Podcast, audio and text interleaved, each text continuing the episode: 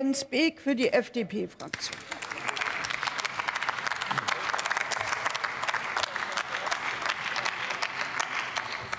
Hochverehrte Frau Präsidentin, liebe Kolleginnen und Kollegen! Das ist ja mal ein interessanter Antrag. Also schon beim Namen fängt es an.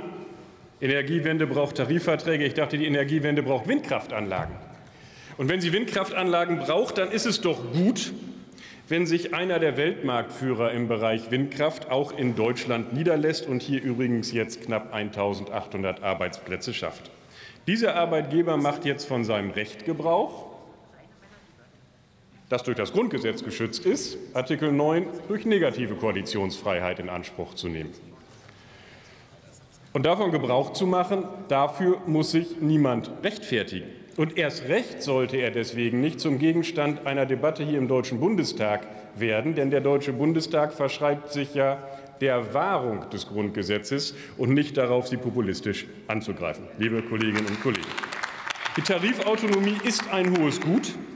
Und als Politik haben wir uns hier nicht einzumischen. Und Kolleginnen und Kollegen von der Linksfraktion, am Februar 2023 schreiben Sie in einer Pressemitteilung, dass Vestas sich weigert, mit der Gewerkschaft in Verhandlungen um einen Tarifvertrag zu treten, ist nicht hinnehmbar. Für eine erfolgreiche und sozial gerechte Energiewende brauchen wir geordnete und faire Arbeitsbedingungen. Mehr Windkraft gibt es nur mit Tarif.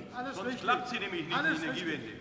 Doch zu Ihrer ersten These, Sie müssen das hinnehmen. Das ist nämlich der Ausdruck des Grundgesetzes, über den hier wir schon mehrfach gesprochen haben. Und dann fällt Ihr Antrag in eine ganz blöde Zeit, weil Sie mit dem zweiten Teil dieses Zitats ja versuchen zu insinuieren, dass wir mehr Windkraftanlagen zu besseren Bedingungen dann bekommen, wenn Tarifbindung eintritt.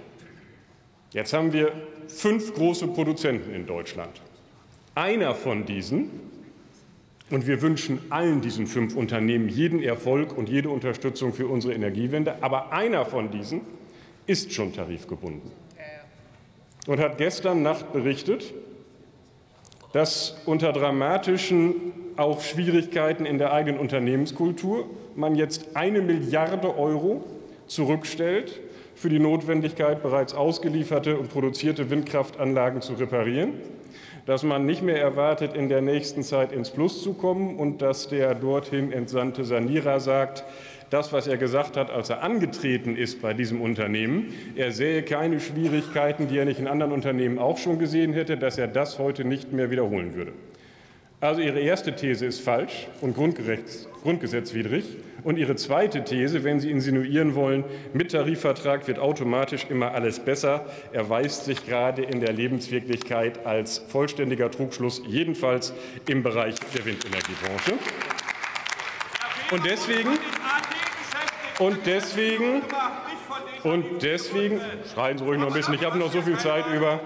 Sie können dagegen anschreien, wie Sie wollen. Das sind die Fakten, die, das konnten Sie jetzt nicht wissen, gerade gestern Abend das Licht der Öffentlichkeit erblickt haben und die deswegen noch mal so einen interessanten Touch darauf werfen, ob es wirklich richtig ist, Tarifbindung grundsätzlich, und wir haben nichts gegen die Tarifbindung, diese Fortschrittskoalition hat sich auf die Stärkung der Tarifbindung, und da sind sich alle drei Partner einig, verständigt. Aber sie ist eben keineswegs ein automatisches Instrument, wo alles besser wird, sondern im Bereich der Windkraftenergie kann man es gerade sehr gut nachvollziehen. Da ist leider der einzig tarifgebundene Betrieb der, der derzeit die allergrößten Probleme hat. Und deswegen will ich schließen.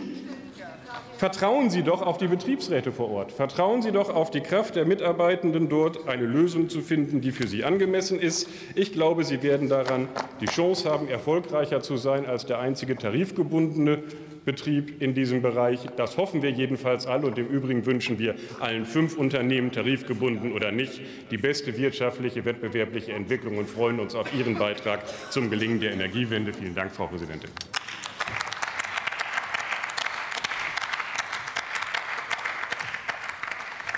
Das Wort hat